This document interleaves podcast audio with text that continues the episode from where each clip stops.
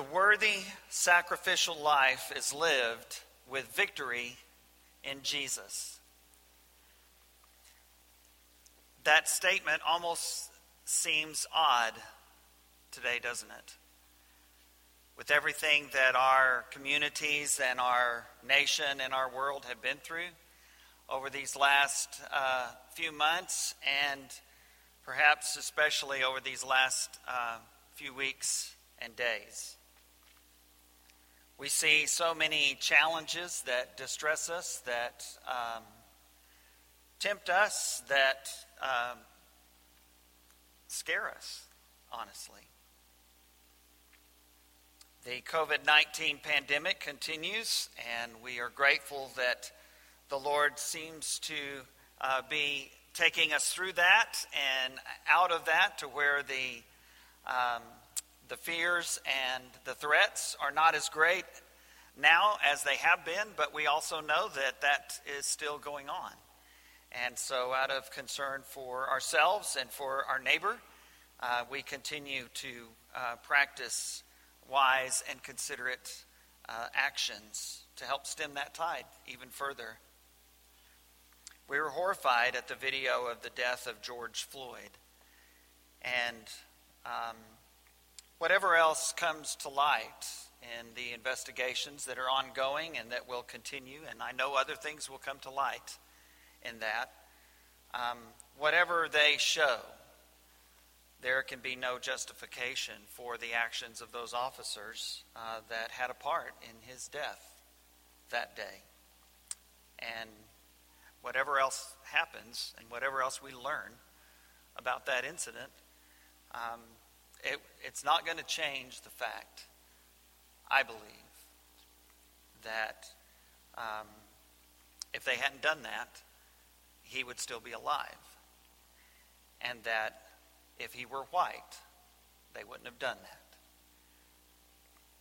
We also think about the riots that are going on in response to that and to years of difficulties that many of our American fellow citizens created in the image of God have faced. And whatever else comes to light in that, whatever else we learn about all of those investigations, there is no justification for what is going on. There's absolutely no way you can justify the destruction of property and the assault and even murder and looting that we've seen going on over these past um, several days. And I know there will be a lot of things that will come out about this, but there can be no justification for those actions, just like there can be no justification for the actions of those officers that day. And yet, in the in the midst of that, we've been able to watch um, a successful space launch uh, yesterday. Uh, we've learned over these last several months that there's a lot about this world that we can't control, and even NASA learned that we can't control the weather last week. And yet today, um, another great milestone was met as the SpaceX uh, was uh, connected with the space station, and the launch that we were able to see yesterday was simply amazing and magnificent. There's a lot that's wrong in our world. There's a lot that's wrong in our communities. Um, there's a lot that's wrong in our churches. But there's also a lot that's right. And for those things, we're grateful. And we're grateful that God has called us to, to be a part of solutions and to be a part of bringing um, the grace and mercy and love of Christ to a world that needs that so desperately. Because as we've said today, as we've sung today, as we'll say in this message today, Jesus is the only way that we can get to that peace. He's the only way that we can um, find that connection with each other that we were created uh, to have. Even secular studies show that having genuine religious beliefs and being involved with the church helps. Now, Paul is very clear in 1 Corinthians 15 that if it's just for this life that we have our hope and there's no resurrection, that ain't enough, and let's all go home. and to those of you that are at home already, just turn it off if that's the case. but the resurrection did happen, and it is true, and we do have hope of heaven. But we also realize that though this world is not our eternal home, this world is our home right now. And just as God does, we care deeply for our home right now, our, our land, our earth, our communities, our nation, and our world. And so we, we want to help. But again, studies have shown that with everything that all the difficulties that we have going on, that having belief um, in God and being involved with the church, even the secular studies will say that helps. It doesn't take away all the anxiety and all the depression and all the difficulties. And so we want to acknowledge that when you need professional help, get it. Absolutely. If you have a broken leg, go to a medical doctor. And if you're experiencing difficulties with anxiety and depression and other mental health issues, then go to the doctor. Absolutely. But what we've seen is that it helps to have a church family and it helps to have a deep faith in Christ. There was a, a recent study that was published um, uh, a while back, and last week there was an article in the Federalist that spoke of that uh, study, and it was a study out of uh, Duke University. And um, uh, a man by the name of Dr. Harold Koenig uh, led that study and, and shared some thoughts about that. And he explained that those who hold faith are likely to experience less anxiety under the current pandemic than secularized persons. People with religious faiths are not grappling with this by themselves, he said. People who have faith are going to experience less anxiety because they're not carrying that entire burden of stress on their own. They have help. And guess what? 2,000 years ago, when God brought Jesus into this world to die on the cross for our sins, as we have celebrated, He knew that we needed help. He knew that we couldn't go through this by ourselves. And that's why we have the church. That's why it's so important for us to connect with a church family. And we're so grateful for the internet and for the online technology and for uh, gifted uh, men and women who help us to be able to, to do that and to broadcast that. And so many have shared on in that way. We all shared in that way for several weeks, and now we're beginning to uh, come together in a physical way as well. And what a great blessing that is. And we're excited about the uh, thought of all being together again. Because I think if there's one thing that this pandemic and our response has reminded us of, it is that we need each other. And we don't just need each other to know that we are there, we need each other to be able to look at and to see and to uh, shake hands with and to rub elbows with.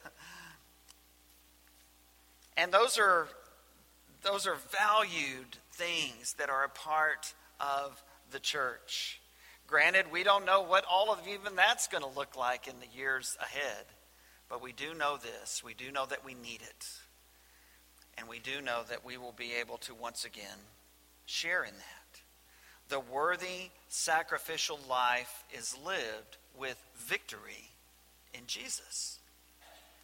We've spoken over the last few weeks about the, a worthy life lived to honor the sacrifice, not to earn it, not to deserve it, but to honor the sacrifice that was paid for us. And We've spoken about a sacrificial life, that to live worthy, to live in a way that honors the sacrifices of Jesus, means that we sacrifice ourselves for the sake of others, just like he did for us. And so we're willing to do that, and we joyfully do that because we don't think about the sacrifice that we're making as much as we think about the sacrifice that was made for us. The worthy sacrificial life is lived with victory in Jesus. So, as we close out this short three sermon series from Colossians 1 on a victorious life today, I want us to look at Colossians 1, verses 21 through 23. Once you were alienated from God and were enemies in your minds because of your evil behavior. But now he has reconciled you by Christ's physical body through death to present you holy in his sight, without blemish and free from accusation, if you continue in your faith, established and firm, and do not move from the hope held out in the gospel. This is the gospel that you heard and that has been proclaimed to every creature under heaven, and of which I, Paul, have become a servant. Well, I want us to look at four things about these verses this morning. First of all, the old life. The old life is alienated from God. And that's the first verse that we read, Colossians 1, verse 21. Once you were alienated from God and were enemies in your minds because of your evil behavior. And that wasn't God's vision. When God created humanity in the book of Genesis in chapter 1, He created us in His own image. And He created us in order that we might have relationship with Him and relationship with each other. And then we lost that. We alienated ourselves from Him, but we did that. That was not His desire, that was not His vision, that's not what He wanted. We did that. And we did that by our behavior. We did that by turning away from Christ, turning away from the will of God. And that is the old life. It's the old life that we all share. And in that old life, we were helpless to change our situation. We could have kept the situation as it was by continuing to live faithfully in the eyes of God and and faithfully in our love of neighbor, but we chose not to. And so, because of that, we alienated ourselves from God. Two passages of Scripture that go along with these verses that we're looking at today from Colossians 1 are the first 10 verses of Ephesians chapter 2 and Titus chapter 3, verses 3 through 8. And they both begin just like this passage begins. They both begin by saying, we were dead in our sins. We were alienated from God. We were without hope. We had no issue that we could handle to change that condition. We were dead in our sins. That is the old life, alienated from God, but thankfully we don't have to stay there. There's nothing we could do ourselves to get out of that, so God had to act. And the good news of the gospel is God acted. He did. He didn't have to, but he did. And so the next verse in Colossians 1, verse 22, tells us about the new life, reconciled to God. Colossians 1, verse 22, but now he has reconciled you by Christ's physical body through death to present you holy in his sight without blemish and free from accusation. A couple of things about that. Number one, that idea of reconciliation means that we were once at odds and now we're not. We were once alienated from each other and now we're together again. And that's the idea of being reconciled. And just as Ephesians 2 and Titus 3 says, we didn't do anything to make that happen. God had to act, and He did. When we were dead in our sins, God made you alive. Paul says in Ephesians 2 through Jesus Christ, it is by grace you have been saved through faith. And that not of yourselves, that too is the gift of God. Titus chapter 3 speaks about that response of faith, that, that washing of rebirth and regeneration and renewal through the Holy Spirit. And so we realize that response of faith, coming to faith, to believe in Jesus, confessing that faith, turning away from our life of sin and repentance, and being baptized into Jesus Christ. Being cleansed by the blood of Jesus to receive that victory because he plunged beneath that cleansing flood, as we'll sing about later. All of those things are a gift. We can take no credit for those things. We cannot point to our response of faith even and say, see, that's why I'm saved. That's not why we're saved. We're saved because the blood that David talked about, of the Lamb of God, that we remembered as we partook of that bread and partook of that cup. That's what saves us. That's what makes that response of faith possible. As our shepherd Ken Culpepper shared, it is Christ's blood that takes away the stains of sin. And that is exactly right. We do not, and yet He does. He has reconciled you by Christ's physical body through death to present you holy in His sight without blemish and free from accusation. And that great passage Davy mentioned in Romans 8 tells us that in such a great, incredible way. Nothing can separate you from the love of God that is in Christ Jesus. There is therefore now no condemnation for those who are in Christ Jesus. Why? Because through the death, burial, and resurrection of Christ, we have been reconciled to God. We were alienated because of our action, and we have been reconciled to God because of His. Reconciliation brings us back together again, and it is God that reconciled us. He paid a debt he did not owe. I owed a debt I couldn't pay. I needed someone to wash my sins away. And now I sing a brand new song. What? Amazing grace. Why? Because Christ Jesus paid the debt that I could never pay. We were alienated from God, and then God in Christ Jesus reconciled us to himself. And third, this morning, there is the call. The call is to persevere in hope. You see, the story doesn't end at our salvation. The story, first of all, calls us to persevere and to persevere in hope. The first part of Colossians 1, verse 23 talking about being uh, saved and reconciled and free from accusation, verse 23 begins by saying, If you continue in your faith, established and firm, and do not move from the hope held out in the gospel. So, a couple of things about that. First of all, it's possible to do that. It's possible to move away from the hope. We can be alienated from God and then reconciled back to God because of the blood of Christ, and then choose to move away again. And I believe that that's why the New Testament is written. I believe that's why the church exists. Again, why? Because it's it's better for us to be able to live the life of faith and hope and love and joy together rather than separately. To be able to have one another, whether it's online or whether it's in person. To be able to have that connection and that relationship for which we long. We have a call to persevere in hope, and we need each other to help us do that. That's that great statement in Hebrews chapter 10 that talks about why we assemble together that states unequivocally we assemble together so that we can stir one another on to do what Paul tells us to do here.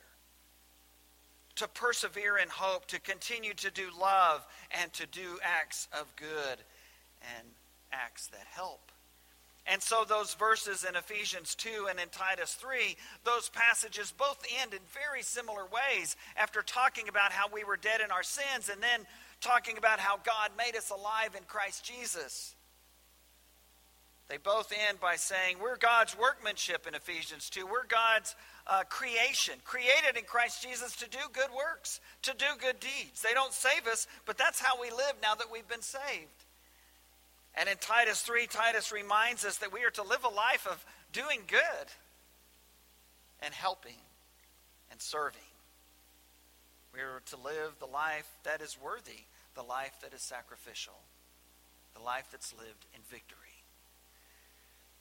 Even the remainder of the book of Colossians, especially that, that great passage in the first half of Colossians 3, speaks about having our mind set on things above and not on things of this earth.